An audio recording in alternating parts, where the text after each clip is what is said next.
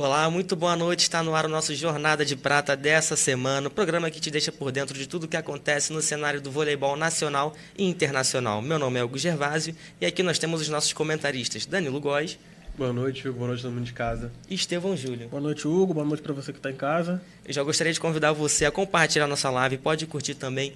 Mande a sua pergunta nos comentários da nossa live. E temos também um número de WhatsApp pelo qual você consegue conversar com a gente. O número é nove nove cinco zero nove seis três cinco cinco. Está aparecendo aí na sua tela? Só para repetir. nove nove cinco zero nove seis três cinco cinco. Além disso, você tem também o link do nosso grupo de WhatsApp, onde você interage com a gente diretamente, mandando sua pergunta, sua sugestão, seu elogio também.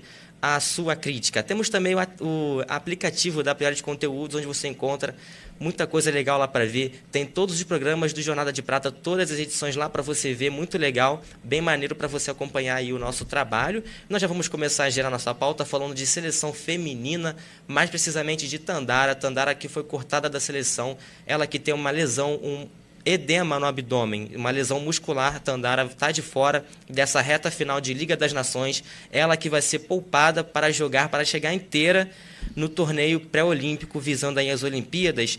Então já vou entregar aqui para os nossos comentaristas. Tandara que era muito esperada, né, Danilo e Estevão? Sim. Todo mundo tinha expectativa que Tandara chegasse, que ela com jogasse certeza, ali, né? Com a Natália, que também vinha de recuperação, que chegou até depois na Liga das Nações. Todo mundo queria ver aí essa dupla e agora a Tandara está de fora do, dessa reta final da Liga das Nações. É uma pena, né? Vai fazer falta, com certeza vai fazer muita falta.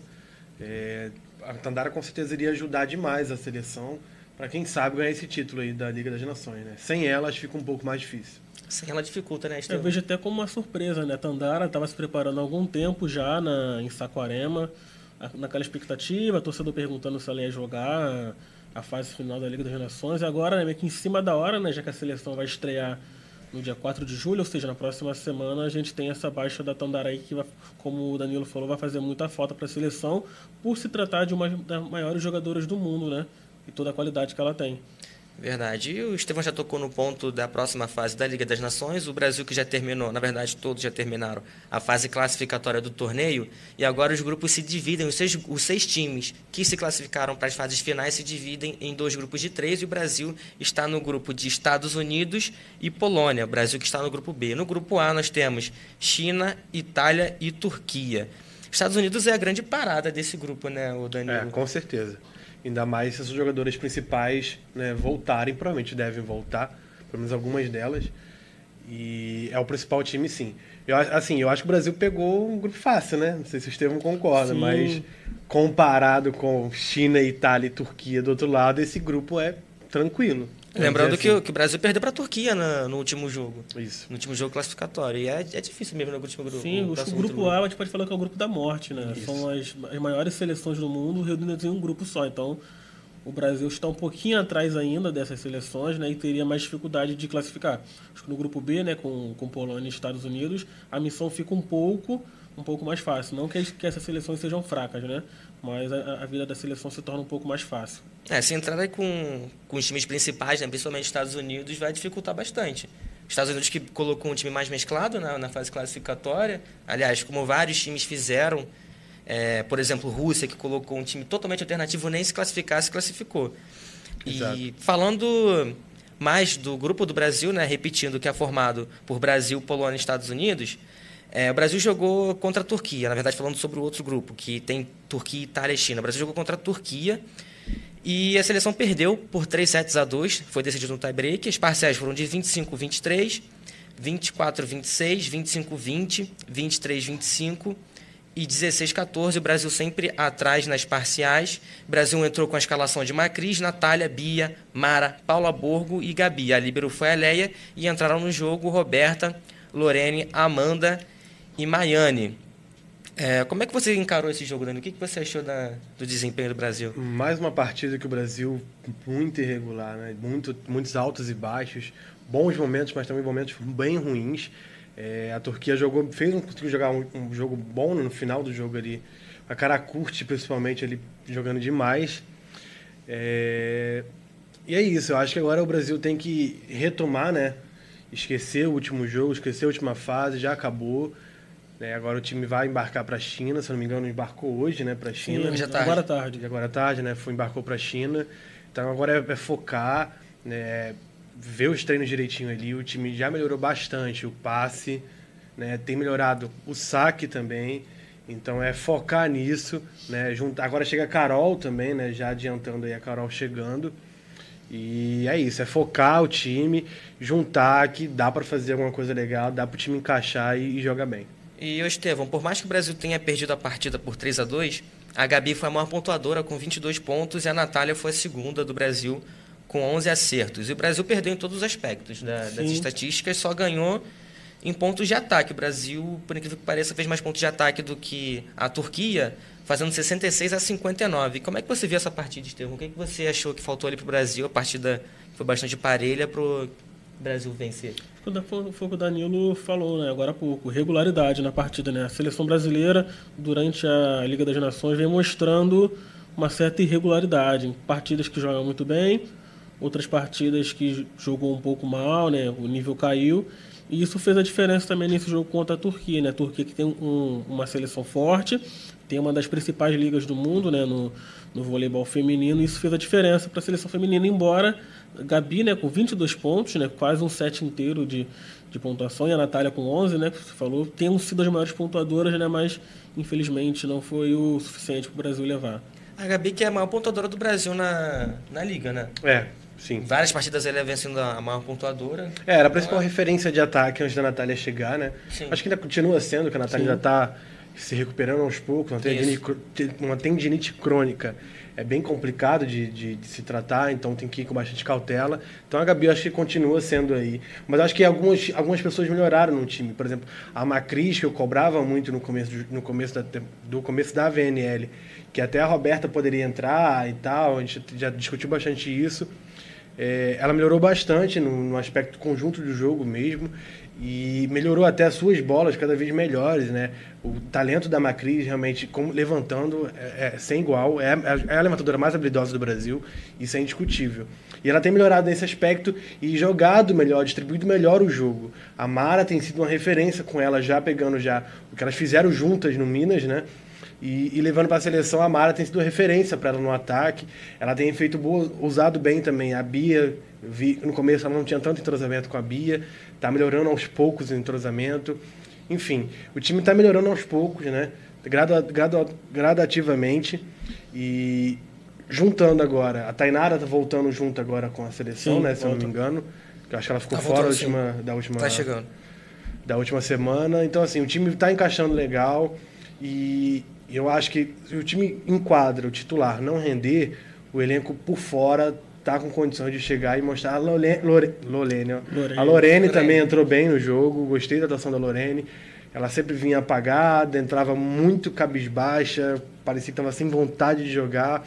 Não é essa Lorene que eu vi ser campeã mundial, é, destruindo o jogo contra a Turquia, fazendo trinta pontos, então assim... Ela tem que botar a cabeça no lugar e jogar, que ela tem voleibol. E ela jogou bem na última partida, entrou bem na última, na última partida. Outra jogadora que cresceu também foi a Bia, né? Sim, de acordo, então. De acordo com a Superliga que ela fez, o que ela vinha apresentando na cresceu. Seleção, né? Até, desde os primeiros jogos até essa fase final da classificação, ela cresceu bastante. Cresceu ela e que... o bloqueio dela tá Exatamente. Saindo muito bem, né? Ela tá encaixando muito o bloqueio, que é um, uma arma dela. Uma arma. Que ela, eu no ataque, eu continuo achando ela um pouco lenta, mas isso aí...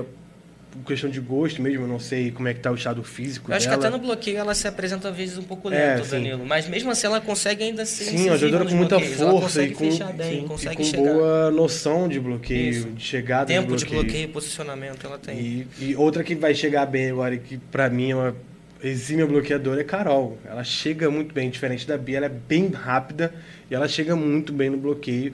E vamos ver, né? Porque a Mara não vinha bem no bloqueio, isso é bem deixar claro. Ela vem bem no ataque, mas não vinha bloqueando bem. Então a Carol aí, um jogo que a gente precisa de um bloqueio mais efetivo, a Carol pode chegar aí bem. É, Liga das Nações é um torneio que você pode mudar ali a sua convocação de acordo com as semanas que passam. E para essa fase final, o Brasil já tem o seu time fechado, o seu time formado, né? Infelizmente, repetindo, nós tivemos a Tandara saindo por lesão, um edema no abdômen, um edema muscular. E o técnico Zé Roberto já fechou suas participantes para essa fase final, que são as jogadoras Macris e Roberta, as levantadoras, as opostas Paulo Borgo e Lorene, as ponteiras Natália, Gabi, Amanda e Tainara, as centrais Carol, Bia, Mara e Maiane e as líberos Leia e Natinha. Lara, Milka e Júlia Bergman foram dispensadas e vão entre, integrar o time do Pan-Americano. Né? O que, que você achou, Estevão, dessa convocação para a fase final? Lembrando que a Tandara saiu, teve que dar lugar a, de volta a Lorena, né? Lorena que foi pro...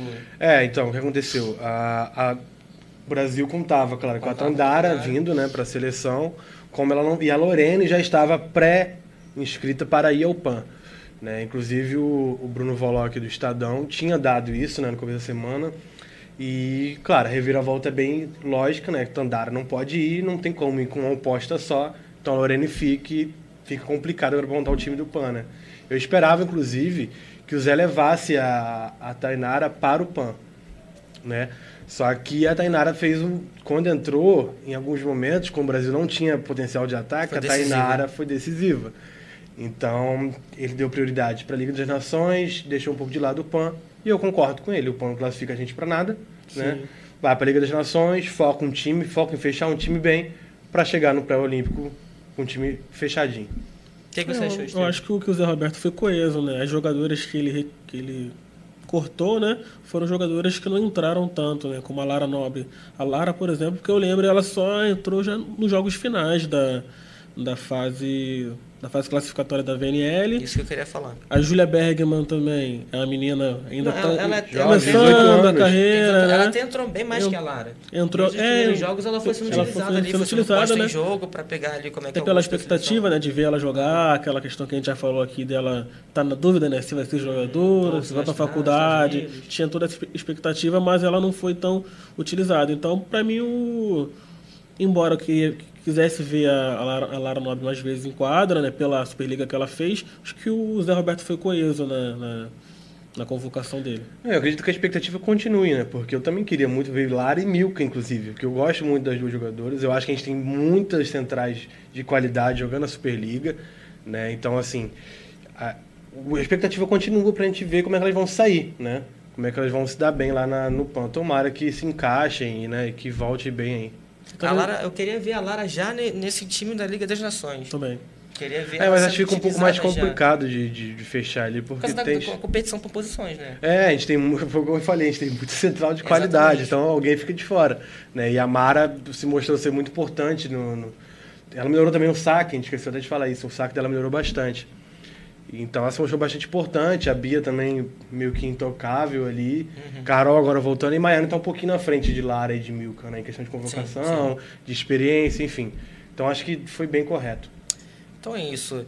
Vamos para um rápido intervalo aqui no nosso Jornada de Prata, dá só tempo de você curtir o Facebook da Priority Conteúdos, vai lá no Instagram também, siga a Priority, siga também o Tabela Carioca, lembrando que nós somos jornalistas do Tabela Carioca, você pode encontrar o Tabela no Twitter, no Instagram, no Facebook, nós temos também um programa toda segunda-feira ao vivo pelo Facebook do Tabela Carioca, muito legal, cada semana nós temos um entrevistado, nós temos também o nosso site w w w ponto tabela carioca ponto com ponto b r, lá você encontra várias reportagens dos mais variados esportes, principalmente nesse ano pré-olímpico, e vá também no aplicativo da Priority Conteúdos, baixe e fique por dentro de tudo de mais legal que acontece lá. Vamos para um rápido intervalo também. Não esqueça de entrar em contato com a gente pelo nosso número de WhatsApp, nove nove cinco zero nove seis três cinco cinco, repetindo, nove nove cinco zero nove seis três cinco cinco, fale diretamente com a gente. Você também pode acessar o nosso grupo de WhatsApp pelo link encontrado na descrição do nosso vídeo ao vivo. Até mais!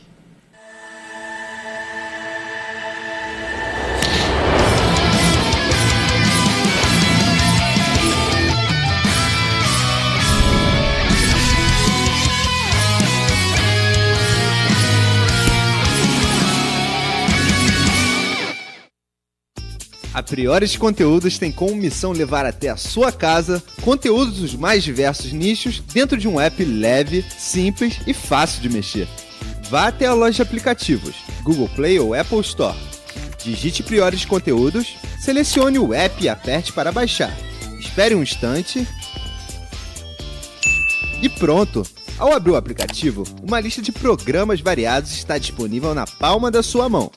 Clipes, desenhos, humor, programa de futebol, cartismo, vôlei... Priority Conteúdos. Baixe o app e se divirta.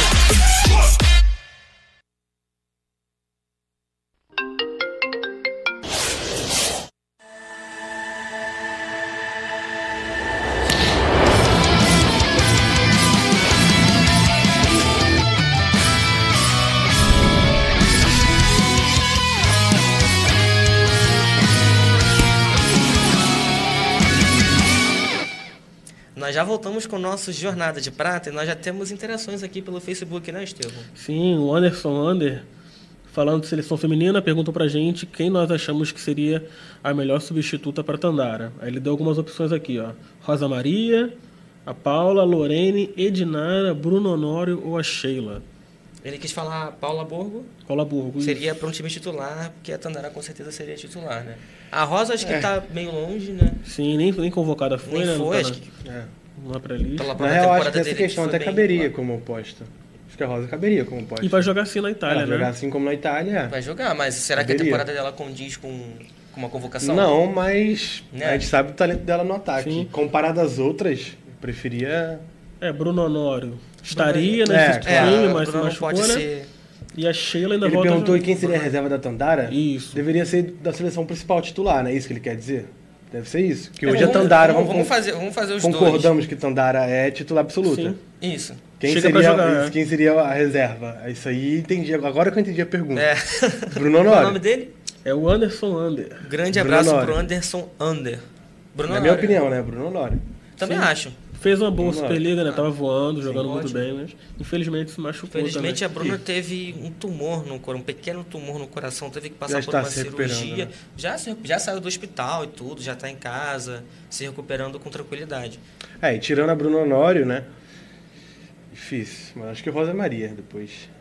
Ele citou a Sheila aqui, mas Sheila ainda vai voltar é, a jogar. Sheila... Rosa, porque Se a gente... bem que eu não duvido que o Zé né, faça uma convocação de Sheila mais pra frente. O histórico... Rosa, porque de... a gente sabe que ela pode entregar. É, né? porque a Paula não tem feito uma competição entregou. ruim, não. A Paula sim. Borgo não tem feito uma competição. Tá jogando bem, não. Chega com força, o ataque, sim. né? Principalmente os, os primeiros jogos, a Paula foi muito bem. Alguns altos e baixos, tipo. mas acho que é sim, normal. Exatamente. Acho que é normal.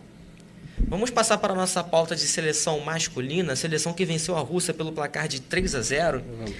pelos sets vinte e cinco a dezessete, vinte e cinco a vinte e um e vinte e oito a vinte. Foi um vinte e oito a vinte e seis espetacular. O Brasil ficou, acho que, cinco pontos atrás, não foi, Dani? cinco ou quatro pontos?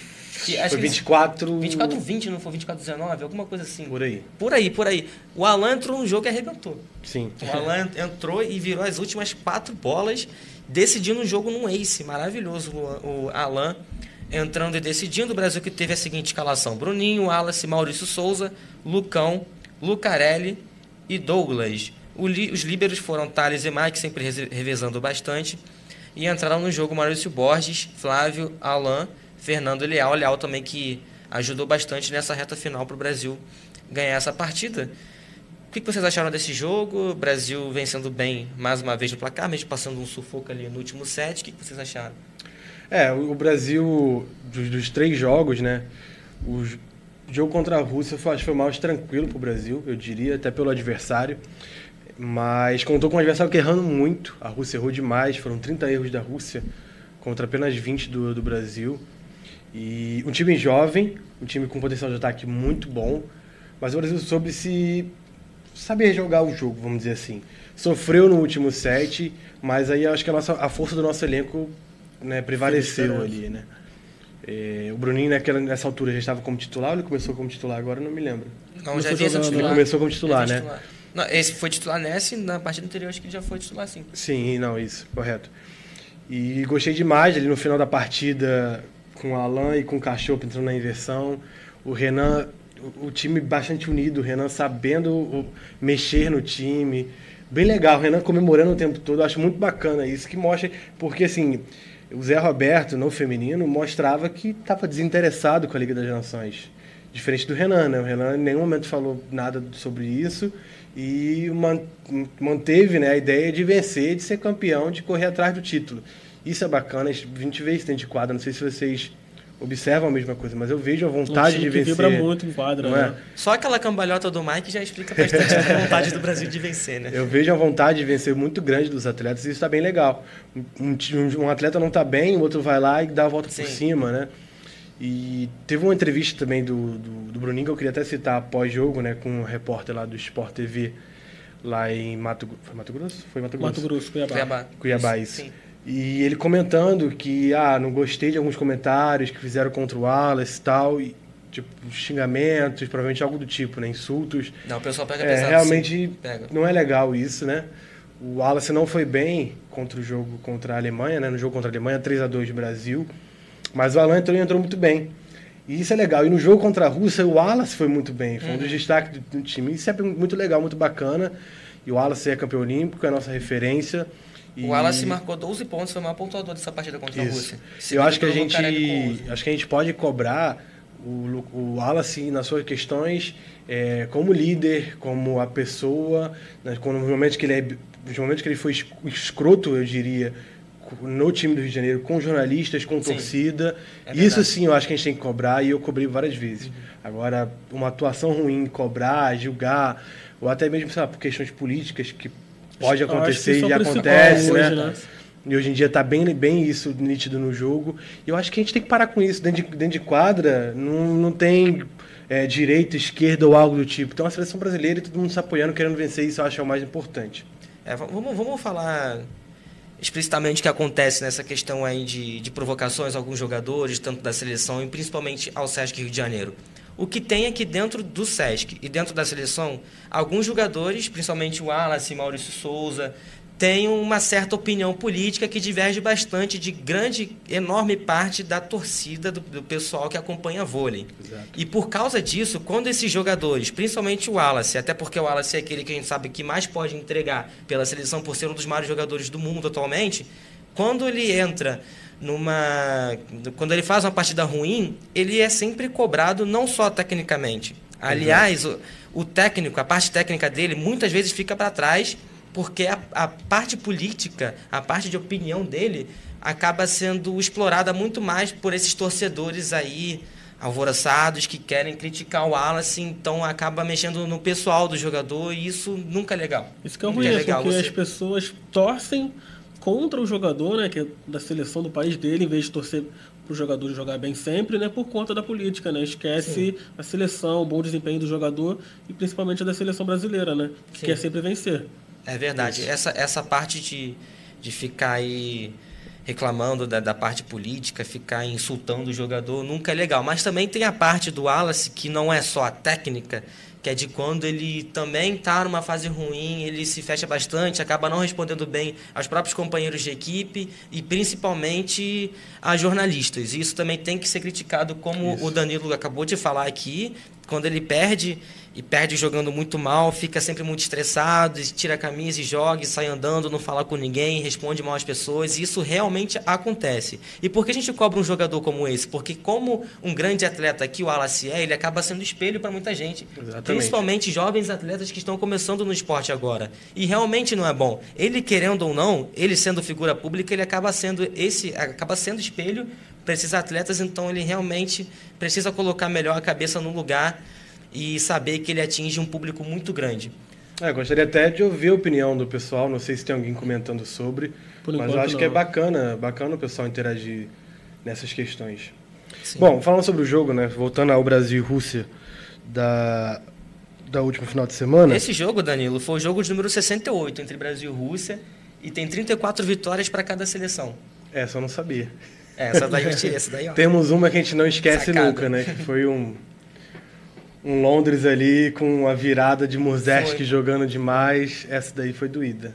Sim, Londres. Doída. E por sinal, tem jogador que estava nessa partida aí que está chegando no América Mineiro. Depois a gente vai falar. Quando chegar Agora, falando sobre o, o, o jogo do Brasil. Douglas Souza não foi bem, né? O passe Isso. dele não estava bem. O time da Rússia força muito o saque, até porque é uma, uma equipe jovem que tem potencial de, ataque, de, de saque muito bom. Então, força, né?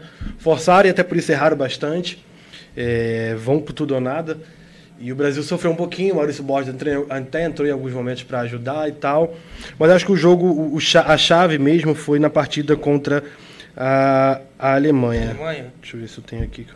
três a dois, não foi? Isso, foi três a dois para o Brasil. Uhum. Foi uma partida que, assim, que é os números que a gente vê, erraram bastante. O número do, os números assustam, inclusive. Foram trinta e quatro erros do Brasil. Né? Tirando de vinte para trinta e quatro, tudo bem, jogaram cinco sete. Mas é uma grande diferença, são quatorze pontos em erros, a mais, né, da, da última partida. E, e foi um número de muitos erros para os dois lados, inclusive. É um três a dois que a gente chama que é um três a dois feio, né? Que chato, foram né? set... Olha, quarenta de partida para um três a dois chato. Foram setenta e dois erros na partida, só cinquenta pontos de ataque para cada lado, isso normalmente é pouco. Às vezes, três sets a dois de uma partida de alto nível, a gente tem sessenta, setenta pontos de ataque. Né? Então, foi uma partida assim ruim, vamos dizer assim. Mas foi o que eu falei, o Alan entrou e jogou bem, dezesseis pontos, assim como o Leal. O, o Alan que a gente já esperava, né? Que fosse fazer. Eu tenho falado do Alan. Uma liga aqui, desse né? nível, né, Estevão? Não sentiu, né, o peso da, da camisa da seleção brasileira, pelo não contrário. Mesmo. Acho que essa questão que a gente falou também do Renan, né? De, do grupo unido, você vê ele, um apoiando o outro dentro uhum. de quadra, dando a palavra de ânimo ali. Isso faz total diferença. Né? O Alan entrou e, e resolveu a parada para a seleção brasileira. Tem um futuro brilhante, com certeza, com a, com a amarelinha. Não, e não, e não é assim, não é só que ele entrou. Ele entrou, fez os últimos quatro pontos né? de ataque ele, ele e marcou um mês para acabar com o jogo. Então, mas ele não entrou só no último set, não, não, não. Não, eu acho que ele entrou antes na, na inversão. Antes, acho que ele entrou. Depois você vê aí, o Brasil é líder dessa fase classificatória de Liga das Nações, com doze jogos e onze vitórias, perdeu só um jogo, tem trinta pontos e o Brasil não se classifica só se acontecer algo mirabolante. Não se classificou ainda? Não, falta um ponto falta só. Falta um pontinho, mas ah, mas tá... Falta um ponto. Tá dentro, gente. Já está noventa e nove vírgula noventa e nove por cento classificado o Brasil para a próxima fase da Liga das Nações. O Brasil que tem na próxima semana, que vai ser aqui no Brasil de novo, vai ser em Brasília, as seguintes seleções. França, Canadá e Itália. Vai ser difícil. É nessa ordem? Não, não sei se... Mas deve ser. Deve ser que eu costumo colocar na ordem. Eu acho que é isso mesmo. Difícil, né, essa semana, né, Estevão? Você acha? Difícil demais. Né?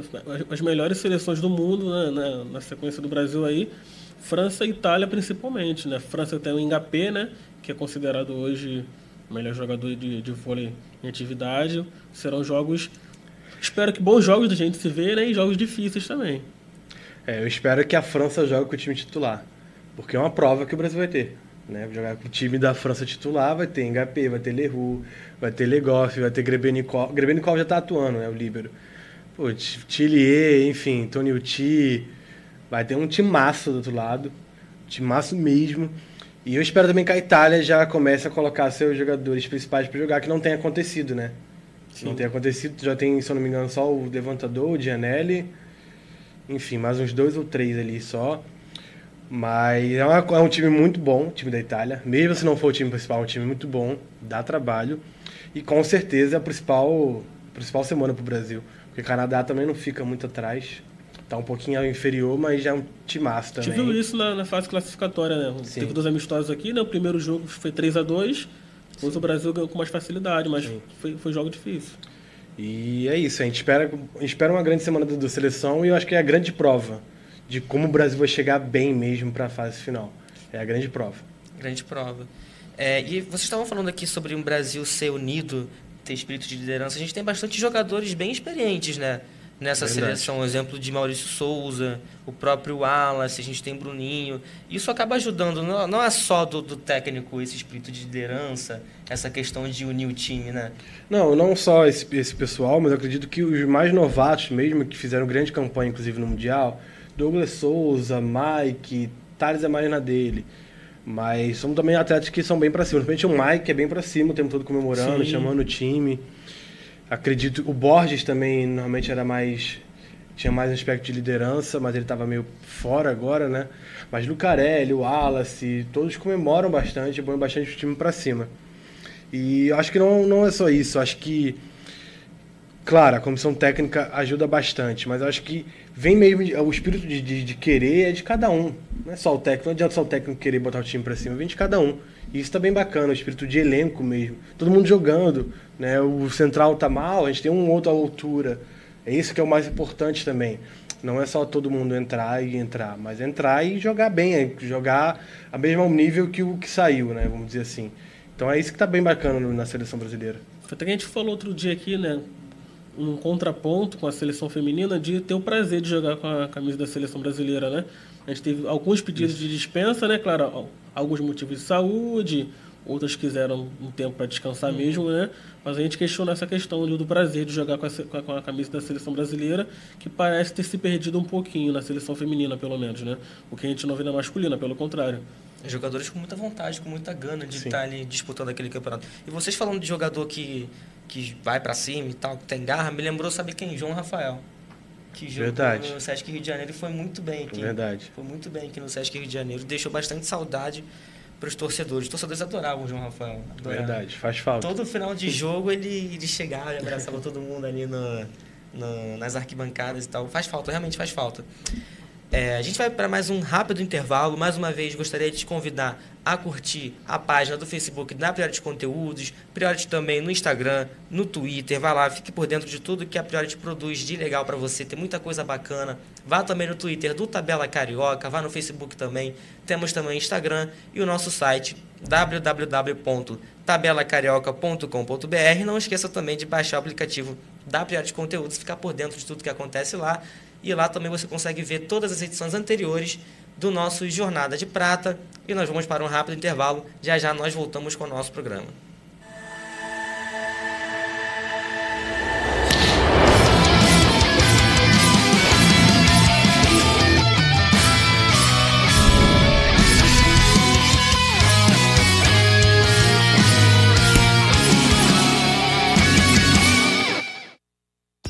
A Priority Conteúdos tem como missão levar até a sua casa conteúdos dos mais diversos nichos dentro de um app leve, simples e fácil de mexer. Vá até a loja de aplicativos, Google Play ou Apple Store. Digite Priority Conteúdos, selecione o app e aperte para baixar. Espere um instante e pronto! Ao abrir o aplicativo, uma lista de programas variados está disponível na palma da sua mão. Clipes, desenhos, humor, programa de futebol, cartismo, vôlei, Priority Conteúdos. Baixe o app e se divirta.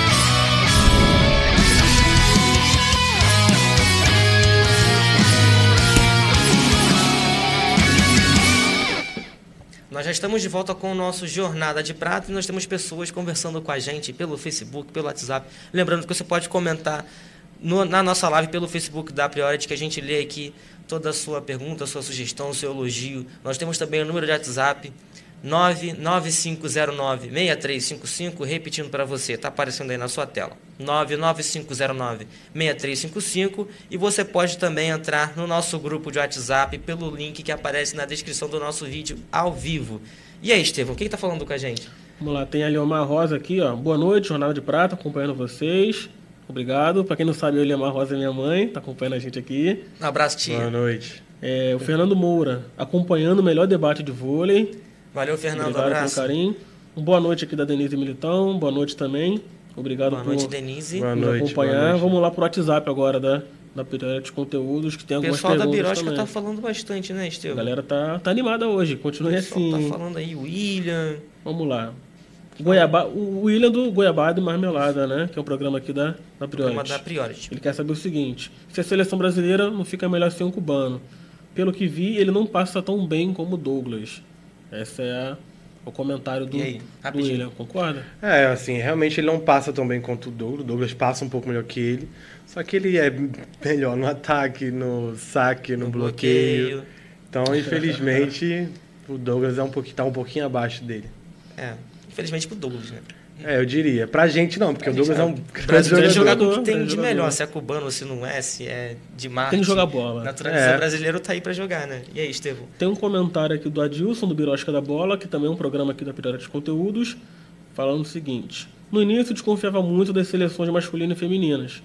Hoje consigo ver uma evolução grande e integração entre os jogadores.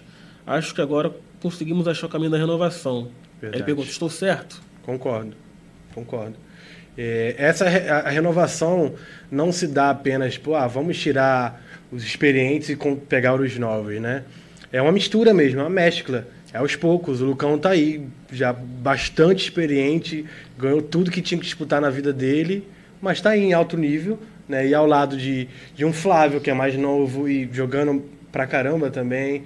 É, tá aí, o Thales já tem um pouquinho de rodagem, mas o Mike é, é um jovem que tá aí jogando uma bola, né, um bolão. Então é isso, é uma mescla, entendeu? Os jogadores mais experientes estão jogando bem, então aí. O Lipe viu que não dava mais pra ele pós-mundial.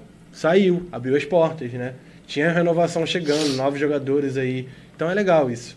É, o, o próximo comentário aqui é do William, que você acabou de responder, né? Que ele tá questionando se a chegada do Leal não tiraria a vaga do Douglas. Acho que não, né? Tem lugar pra todo mundo ali. A gente tá vendo que quem entra é, tá que, dando conta do é recado. É um pouco complicado. Eu até entendo o lado dele, porque o Brasil por si só tem grandes jogadores brasileiros de renome mundial, mas tudo bem, né? É um cubano que chega, o rapaz vai lá, se naturaliza, a gente conhece a história do Leal, passou ah, ele quatro tá, anos... ele está citando o é, pelo que ele ser Pelo cubano. que eu entendi, vamos lá, propõe discutir se a seleção brasileira de vôlei tão vitoriosa precisa de um cubano. Não hum. iria tirar a vez do Douglas? Entendeu? Ah, então a proposta então, é, é interessante. Eu acho, é porque é complicado sim, é complicado sim. Somente o Brasil, que é tão forte no vôlei e no futebol, entendeu? Por exemplo, a gente vou, vou ter que passar um pouco para a área do futebol. Por exemplo, a seleção francesa de futebol tem muitos jogadores africanos Sim. que se naturalizaram franceses para ah, jogar pela seleção muitos da são França. Descendentes e, franceses. Exato, e outros são descendentes. Tem uns que nasceram mesmo lá, foram lá e se naturalizaram, outros são realmente descendentes. Mas e aí? Eu acho que, que é complicado, porque você tem a habilidade do jogador, agora falando do vôlei, você tem a habilidade do jogador, você tem a vontade do jogador de jogar pela seleção. Entendeu? Ele pode se sentir brasileiro de coração mesmo por estar ali. E representar bem a camisa da seleção, tanto quanto qualquer outro brasileiro poderia fazer. Né, Danilo? É, a, a ideia... O que, eu, o que eu sou contra é você pegar um time quase completo só de estrangeiros. O Catar foi campeão mundial no, no handball masculino, tem, tem uns dois anos, se não me engano. Jogando em casa no Catar, o Catar cheio de dinheiro, muitos jogadores por aí... É, de conflitos, enfim, jogadores que estavam para ir para se naturalizar, naturalizaram, montou um time dos sonhos, foram campeões mundiais. Só que, se você for ver mesmo, três, quatro atuam são catares de verdade, é, a maioria é estrangeiro. Meio que pode perder a questão da identidade nacional, exato, né? Exato. Só que aí, o que dá? No Catar pode ser válido, porque é um país que... turistas, né? Então, Catar, Emirados Árabes, é um país, são países que gente do mundo todo tá ali, negócio, enfim. O Brasil não. E aí, voltando para o vôlei, que seria o mais importante, a, a pergunta dele é pertinente por quê? Nós fomos campeões olímpicos e não tínhamos Leal da vida, Sim. né? É interessante isso. Só que o Leal sempre, ele tem um sonho, sempre teve um sonho de disputar as Olimpíadas. Ele não podia atuar mais pela seleção dele. Eu tenho certeza, se ele pudesse atuar pela seleção cubana, ele não se naturalizaria brasileiro. Só que ele ficou muito tempo aqui, se identificou aqui. Se eu não me engano, ele é casado com, com a brasileira. Agora não tenho certeza lembro. disso. Não, acho que ele veio com a, com a mulher dele de lá, enfim. Mas os filhos dele são, tem filho brasileiro. Ele tem um filho brasileiro. Então, assim, a identidade que ele teve aqui foi muito grande. Ele virou um brasileiro de verdade, até naturalizado. Agora ele é brasileiro. Sim. Por que ele não jogaria? Acho que ele não tira espaço do Douglas, acho que ele não tira espaço de ninguém, porque tem espaço para todo mundo, né? A competição ali é muito sadia, é muito saudável. E eu tenho certeza que o Douglas Souza, com o Leal ao lado dele, ele vai dar trezentos por cento para estar na seleção brasileira. Então, acho que, pelo contrário, é competitivo, é interessante, é muito melhor o Leal estar na seleção. Realmente. Oh, só um momentinho, esqueci fala, de um comentário falar, aqui. Ó. O Valdeir colocou aqui, Estevão não lembro, boa noite. Triste. Desculpa, Valdeir. E agora que são boa noite, tá? Poxa, continue com a gente. Não, não, não, não abandona a gente, não. não. Tô, tô, tô de mal com o Valdeir. Quero saber de Valdeir, não. A gente vai agora falar de mercado, né? É, América Mineiro chegando aí, contratando bastante. Agora trouxe Thiago Alves, jogador muito experiente, ponteiro de trinta e dois, an- trinta e dois anos, que foi prata em dois mil e doze. Jogador que teve um problema sério no ombro. Ele passou muito tempo com essa lesão e só foi descobrir anos depois que precisava passar por uma cirurgia. E só foi fazer a cirurgia em dois mil e dezoito, não foi? Foi em dois mil e dezoito? Acho que não, dois mil e dezoito ele estava atuando Ou já, dois mil e dezessete. Não? Acho que foi dois mil e dezessete. Ele, ele fez, ele, enfim, é uma, uma contusão que ele tinha, que ele precisava fazer cirurgia há muito tempo, só foi fazer agora há alguns anos e Jogou bastante, pouco, pouco tempo, né? Três jogos na última temporada e mesmo assim... Superliga B, né? Isso. Pelo Blumenau. O Blumenau, é, Blumenau, Blumenau, Blumenau, Blumenau, Blumenau subiu, né? Também. É, subiu. Quando subiu. Na, na, na partida do Blumenau contra o Botafogo, eu estava, eu estava lá. Tava, tava, tava assim. assim. Afinal, tava assim, né? Tava assim. O Thiago atuou muito pouco. Fundo de quadra, pelo menos. É, ele atuou muito só. pouco e passou assim quase que despercebido. Né? Passou bem despercebido ele. É, se ele tiver recuperado... Grande contratação Sim. da América Mineiro, né? Jogador, tem experiência. Quando passou foi campeão, né? Pois é, tem experiência. O, acho que é a última grande... Jogou mundo fora ele. A fase jogou, da carreira, jogou no Japão, jogou Japão Turquia, isso. Itália. Sim. Sim. A última grande fase dele foi na, no, no extinto, né? R J X. R J X, né? Verdade. Campeão de dois mil e doze, se eu não me engano. Depois é, por aí. Disso aí é, se ele tiver cem, fisicamente cem por cento, ele consegue dar um, um caldo legal pro, pro é um América jogador Mineiro. Experiente, mais de trinta anos já, né? Sim. Tá com um time interessante, América Mineiro. Sim. Vamos combinar. Tô gostando também. Osasco, confirmando Adriane Vilvert. Vilvert. Como é que pronuncia o Danilo? É o que tá escrito aí. É Vilvert. É Vilvert. Vilvert. Deve ser Adriane Vilvert, de vinte e seis anos. E Karina Malaquias. Também Amanda Sen, todas de vinte anos. Não, na verdade, só as duas últimas. Karina é. e Amanda, de vinte anos. E a Adriane Vilvert, de vinte e seis anos, chegando ao Osasco. Jogadoras novas, né? Essas duas últimas aí de vinte, Sim. pensando mais no futuro. As duas vendo Pinheiros, né? Osasco. Acho que o Osasco até agora é um dos times que mais contratou, se não é o time que mais contratou, né? São dez, dez contratações. As duas meninas vendo Pinheiros, né? São mais para compor elenco, né? Mas quem uhum. sabe a gente não vê surgir duas grandes jogadoras, né? Alguém que desponte, né? Tomara, a gente precisa disso. E a, a primeira que você falou o nome? Adriane Vilvert. Adriane veio do Camboriú, né? Camboriú veio, foi rebaixado, mas recebe uma nova chance num grande Sim. time. Sim. Lehu, que está indo jogar na China, no Beijing Bike. Beijing Bike Motor. Deve ser Beijing Bike Motor da China. Provavelmente. Na próxima é. temporada. O, o Lehu, que dos grandes jogadores aí do nosso cenário internacional de vôlei, chegando para jogar na China, né? É, a gente até comentava em off, né? Que o, o Estevão até falou que numa uma entrevista que ele dizia que não sairia do Cruzeiro, né? É por ele, ele é, renovaria de olhos fechados, fechados né? o contrato. É estranho. Acredito que vá por dinheiro mesmo, provavelmente, porque é, para competitividade nenhuma. É, né? O voleibol chinês masculino nenhuma. Não é tão atrativo, né? Tem quantos anos o Lehu? Tem vinte e três, vinte e seis por aí. Jogador novo ainda. Jogador novo, né? Já novo. Com bastante rodagem, já passou por Turquia, uhum. Coreia do já, Sul já, também, já. Itália. Sim. Disputou as Olimpíadas aqui no Rio. Vai Mas... se garantir, né? É. Vai garantir algumas gerações aí. Então é, é uma temporada mais curta. É, eu, acho, eu acho interessante isso, porque apesar que ele não está jogando numa liga, né, tão forte, normalmente a temporada chinesa é mais curta, são quatro ou cinco meses no máximo, e dá um tempo legal para se descansar, né? Vai ter agora o pré-olímpico, se classifica, dá um tempo legal para você descansar depois, antes de começar as Olimpíadas, enfim. Vai chegar com esses dois meses que fica, né, de sobra, é um tempo legal que o atleta chega bem descansado, porque tem a Olimpíada ano que vem pela frente, né? Então, acho interessante. Acho interessante isso. Muito bem. Ivna, viajando para o Japão, para jogar pelo Himeji. A Ivna... Legal que a Ivna não vai fazer a pré-temporada aqui no Brasil, né? Tá com o Bauru... Vai treinar com o Bauru, fazer a pré-temporada antes de, de viajar. Segundo o Bruno Volok, ela teria recebido propostas do Bauru, do próprio Bauru, né? Que ela está uhum. treinando, e do Minas também, né? Mas fechou com o Japão. Vai ganhar um dinheiro também. Aí, é, chega uma hora é, que todo mundo precisa, é, né? É uma, é uma oportunidade para ela, eu diria.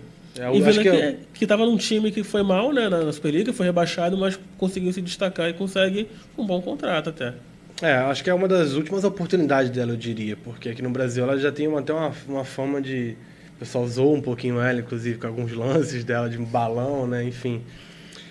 Não teve boas passagens, eu diria, grandes passagens, não teve nada da Ivna. É uma grande chance para ela no Japão. Não é uma liga tão ruim assim, evoluiu bastante, tem sempre um time ou outro que contrata alguns jogadores. Legal, interessante, sim. E o Abuba, Estevão, indo para o Vibo Valentia, da Itália. É, pelo pouco que eu conheço do, do, do clube, não é um clube de tanta expressão, né? Mas o voleibol Isso. italiano, o masculino também, tanto masculino como feminino, é, um, é o melhor do mundo, né? É a oportunidade dele mostrar o voleibol que ele tem, né? Se projetar em um cenário internacional. Um jogador que, quando entrava pelo Taubaté, né, foi campeão, entrava e jogava muito bem. Sim, sim. Foi uma boa oportunidade para ele de mostrar. Grande oportunidade, talento. Eu diria. Por mais que não seja um time de grande expressão, você claro, tá na liga claro, forte. Claro, tá na liga forte. Tá na liga forte. E assim, se ele fizer uma boa temporada, pode cavar uma vaga num time melhor, sim, entendeu? Ou voltar mais valorizado pro Brasil, com mais experiência, né? Com nível técnico melhor. É interessante, sim. Ele jogou muito bem na temporada passada, entrava muito bem. Isso aí. Agora a gente vai falar sobre vôlei de praia, que tá chegando numa fase decisiva, né? Mundial tá chegando aí, né, Daniel? Mundial, Mundial. Sexta-feira começa o Mundial de Vôlei de Praia. Vamos torcer. E aí, o que, que tem demais aí rolando? Cara, tem muita coisa interessante, ó. Separei bastante coisa aqui pra gente. Vamos passar um pouco pelos grupos no Brasil. O, no, primeiro, primeiro masculino, né? O grupo A do Brasil. É, o Pedro Sober e o Vitor Felipe são cabeça de chave número dois, né? É, e o cabeça de chave número um, eles pegaram só os caras top do momento. O Mal e o Sorun, né? Do grupo A. E aí é Pedro Sobe e Vitor Felipe, vai ter o Erdmann e o Winter da Alemanha e o Gonzalez e o Reyes da, de Cuba. O que a gente pode falar, esse é um dos grupos que eu conversava com vocês em, em off, que é um grupo da morte, eu diria, para o Brasil. Né? Mal e Sorun ali, os caras ganharam vinte e cinco jogos seguidos. Eu até separei um dado bem legal aqui. Ó. O, a pior posição deles foi em julho de dois mil e oito, foi um nono lugar. Depois disso, eles ficaram algumas vezes em quinto lugar e o resto é só título. Campeões europeus, ganharam quatro etapas seguidas e agora foram vice em Varsóvia, né, na última etapa do circuito mundial. Quem vai jogar contra eles é a dupla Pedro Sober e Vitor Felipe. Vitor Felipe, né? Isso. Eu diria que esse é o grupo da morte para eles, porque o Erdmann também é um atleta, um alemão que já está aí muito tempo no circuito mundial, já, já fez grandes passagens, né? É um grande veterano, eu diria. Já foi nono lugar duas vezes nas Olimpíadas, se eu não me engano. Acho que foi isso mesmo. Com a antiga dupla dele, né? O Matsik. Enfim. Então, acho que é um grupo da morte. E o, e o completo esse com o Gonzalez e o Reyes, né? Porque o Gonzalez surpreendeu nas Olimpíadas e terminou na quinta posição com o Nivaldo, né? Que era só dupla. Dois cubanos que ninguém conhecia. Chegaram lá, fizeram dois a um no grupo. Ganharam de todo... Foram três a zero, ganharam de todo mundo. E passaram bem e foram perder lá nas quartas de final só. Então, assim, é um grupo que a gente já viu que tem atletas bons, atletas que podem surpreender. Então, eu diria que esse é o grupo da morte no grupo, no grupo masculino.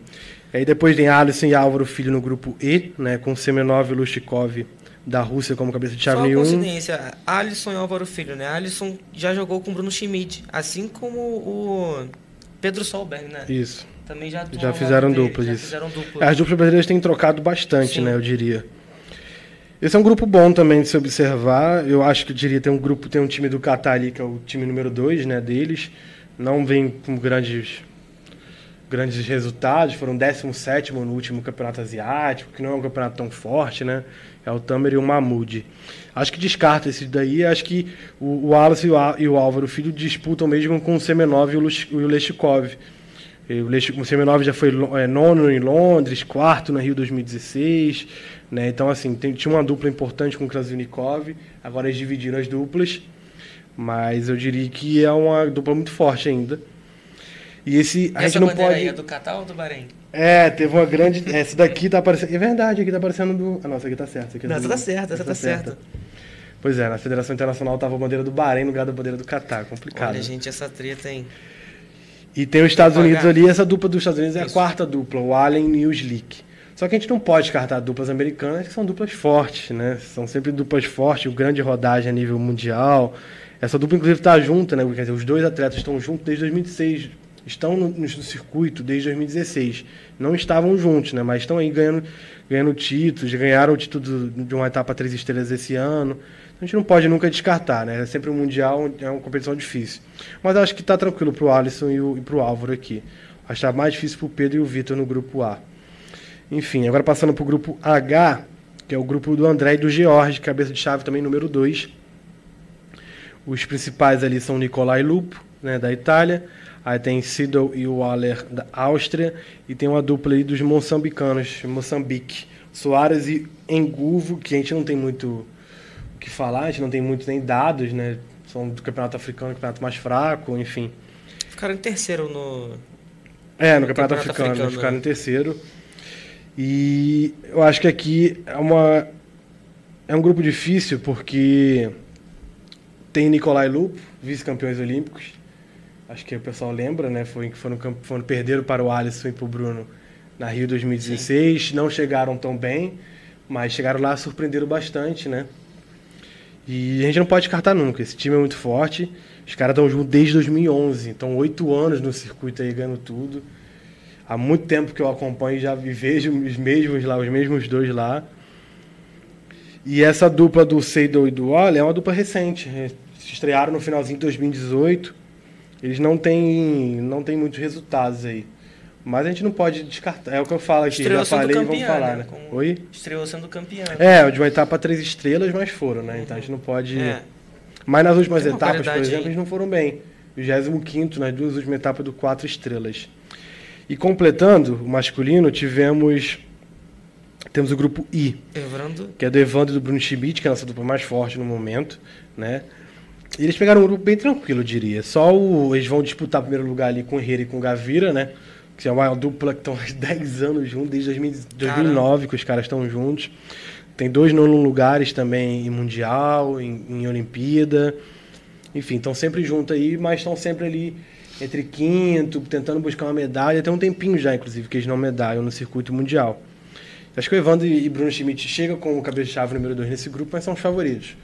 Pelo que fizeram na última etapa, ganhando do Mol e do Sorun, né, a dupla norueguesa, que são os melhores do mundo, na minha opinião, os favoritos, inclusive, para o Mundial. É, mas é isso, eu acho que o Evandro e o Bruno tá tranquilo aqui. Tem a terceira dupla, é Duran e o Schumann, de, da, da Austrália, que disputaram onze campeonatos, é um ponto positivo esse ano, né? Porque estão disputando bastante campeonato, mas eles só têm ganhado alguma coisa no, em competição nacional, na própria Austrália. Então, fora do país, não tem... tem dado muita coisa. E completa esse grupo o Tigrito e o Charlie. Na verdade, nem é Tigrito e Charlie, são apelidos, né? Não, não é o nome deles, é José Gomes e o Carlos. Carlos Isso aí. Mas eles... é uma dupla, teoricamente, mais fraca, né, da, do grupo. Só que eles têm um resultado interessante. Eles, eles têm um circuito sul-americano aqui, né? Da C S V, né? Essa é a Confederação Sul-Americana de Voleibol.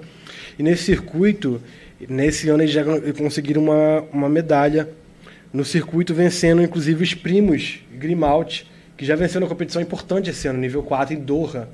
Os primos Grimalt, chilenos, que eles já estão bastante tempo aí no, no cenário, treinaram muito tempo com as duplas brasileiras, inclusive por isso que eles evoluíram tanto. E já fizeram uma boa competição esse ano, então assim, a gente não pode descartar, né? Vai que os surpreendem de novo aí. E é isso. E aí na, na, no feminino, as brasileiras estão melhores ranqueadas, eu diria, porque o masculino foi uma troca-troca muito grande de, de, de duplas ali no final do ano passado e no começo desse ano. E aí no feminino, o grupo D, Ana Patrícia e Rebeca, é, são cabeça de chave, tem Liliana e a Elsa, que também estão bastante tempo juntos, desde dois mil e sete elas estão juntas. É, tem a Bienek e a Schneider da Alemanha, e tem essa dupla de Ruanda, Nissaye Senga e Judith. Nossa, que difícil. Que também não aparece muito no cenário mundial. A Bienek Schneider também não aparece com muita coisa. Liliana e a, e a Elsa, com certeza, deve ser a, a, a dupla mais importante desse grupo, junto com a Ana Patrícia e Rebeca, mas devem passar tranquilo em primeiro, eu diria. A Ana Patrícia já ganhou o Mundial sub vinte e um. Isso, sub vinte e um. Com a Duda. Com a Duda, exatamente. Elas vêm muito bem. Vai, é a Duda que vai fazer dupla com a Agatha? Isso. Elas cresceram bastante, desde dois mil e dezessete que elas estão juntas, elas têm crescido bastante no circuito, é, e feito grandes competições, já ganharam etapas, esse ano, duas etapas inclusive, se eu não me engano. Isso, ganharam duas etapas, de um, uma prata, um bronze e um quinto lugar. Então, assim, bastante regularidade no circuito mundial, isso é importante. E aí, passando para o grupo F, que é o grupo da Agatha e da Duda, né?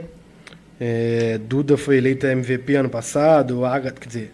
foi eleita melhor atacante, a Agatha foi M V P, então a dupla, assim, tá bem entrosada já desde o ano passado, ganhando bastante coisa. E esse ano elas foram, se eu não me engano, elas não ganharam nada esse ano. Não, dois mil e dezoito que... é, elas não ganharam nada esse ano ainda. Mundial. Sim, é, do circuito mundial, ano passado elas foram campeões. Isso, isso aí. E é, e é isso, a Agatha já foi campeã mundial, a Duda, se eu não me engano, não foi, só sub vinte e um. Foi sub vinte e um com a... é isso.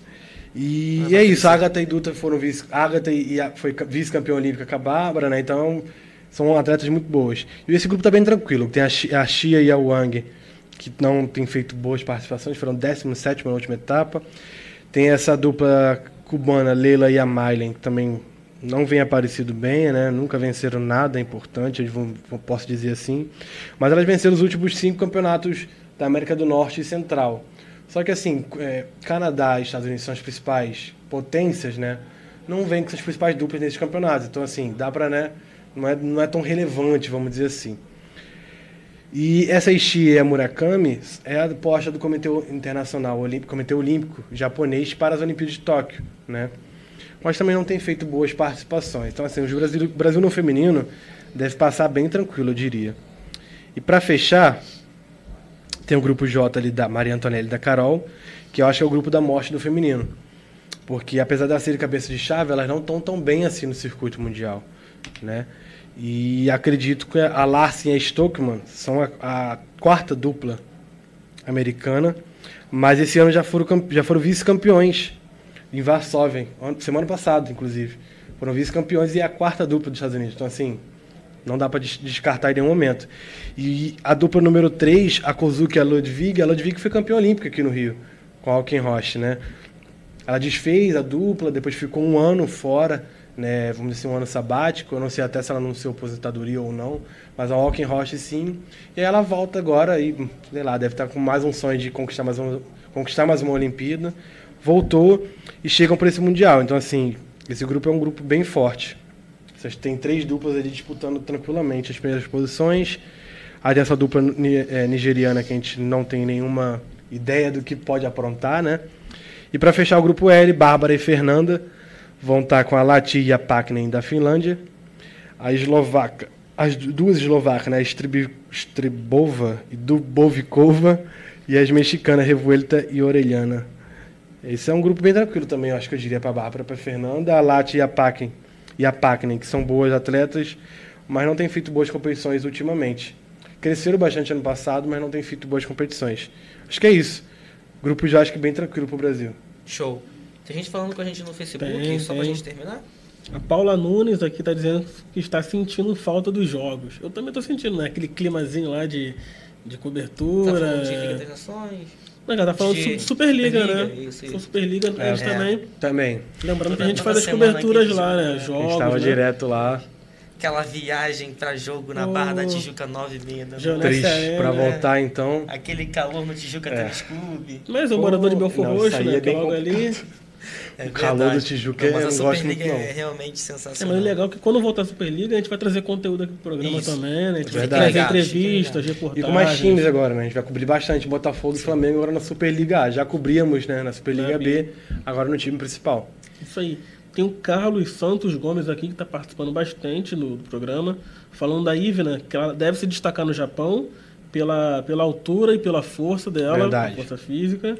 Valeu, Carlos. Obrigado aí, pessoal. Sobre as duplas, ele comentou, toda a sorte do mundo para nossas duplas brasileiras nesse Mundial. Vamos torcer. Esperamos. Essa dupla do Pedro Solberg deve ficar pelo caminho. Ele acha fraca a dupla, opinando o Carlos. É, uma dupla mesmo mais fraca mesmo. É, Alisson e Bruno com duas duplas devem passar sem problemas, que é a nossa, é a nossa melhor é, dupla hoje, né? Não, é o Evandro e Bruno são os principais, mas o Alisson e o Álvaro também são, são grandes são candidatos. Boas, né? E falando da, das duplas americanas, né?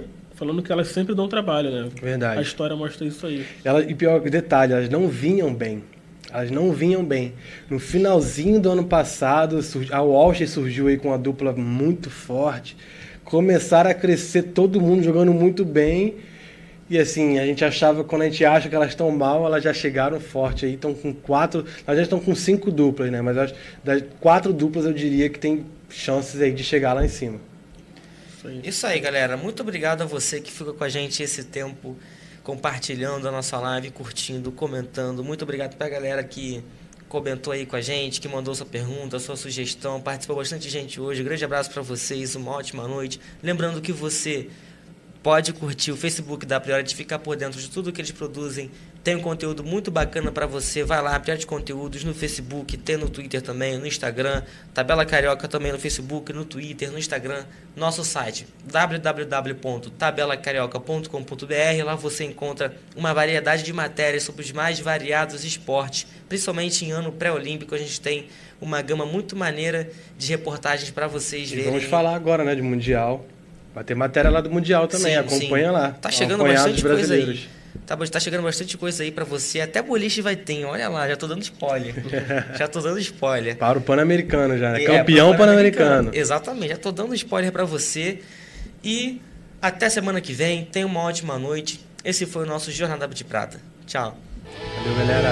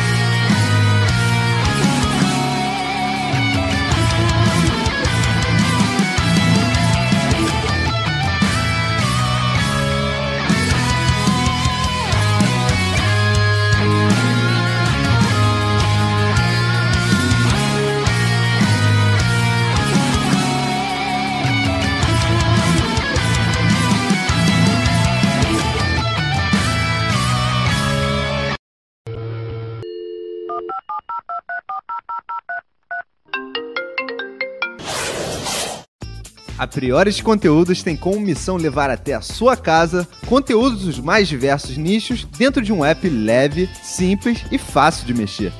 Vá até a loja de aplicativos, Google Play ou Apple Store. Digite Priores Conteúdos, selecione o app e aperte para baixar. Espere um instante e pronto! Ao abrir o aplicativo, uma lista de programas variados está disponível na palma da sua mão.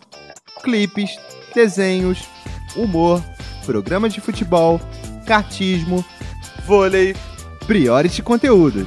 Baixe o app e se divirta. Pegue aquela cervejinha gelada, ajeite-se no sofá e participe desse papo de bar mais divertido da internet. Vamos conversar sobre futebol de um jeito que você entende, sem ficar em cima do muro, no programa Birosca da Bola. Segunda, às dezenove horas, no aplicativo Priores Conteúdos.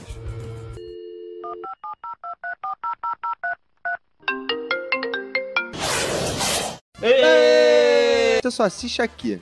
Programa Goiabada e Marmelada. Terça-feira, às dezenove horas. Exclusivo no aplicativo Priority Conteúdos.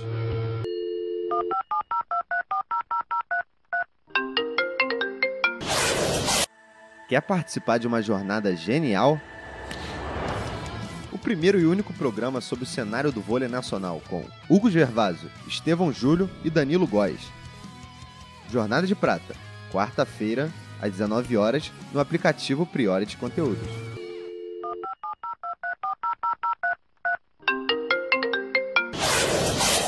Todo fã do esporte a motor tem um pit stop obrigatório às quintas-feiras, dezenove horas, no programa O Armado.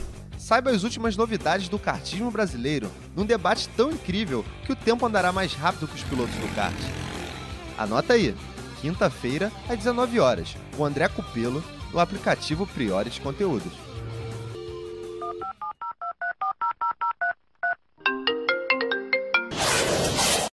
A tecnologia mudou a maneira de como os seres humanos se interagem. Isto é um fato. O que talvez você não saiba é o impacto que ela gera na vida das pessoas. Cristóvão Nascimento vai responder esta dúvida, a cada semana ao lado de um expert diferente num debate cativante e enriquecedor no programa Tech Friday.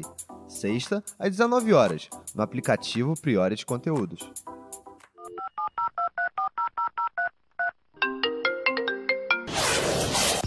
A Priority Conteúdos tem como missão levar até a sua casa conteúdos dos mais diversos nichos dentro de um app leve, simples e fácil de mexer. Vá até a loja de aplicativos, Google Play ou Apple Store. Digite Priority Conteúdos, selecione o app e aperte para baixar. Espere um instante e pronto! Ao abrir o aplicativo, uma lista de programas variados está disponível na palma da sua mão. Clipes, desenhos, humor, programas de futebol, kartismo, vôlei, Priority Conteúdos. Baixe o app e se divirta!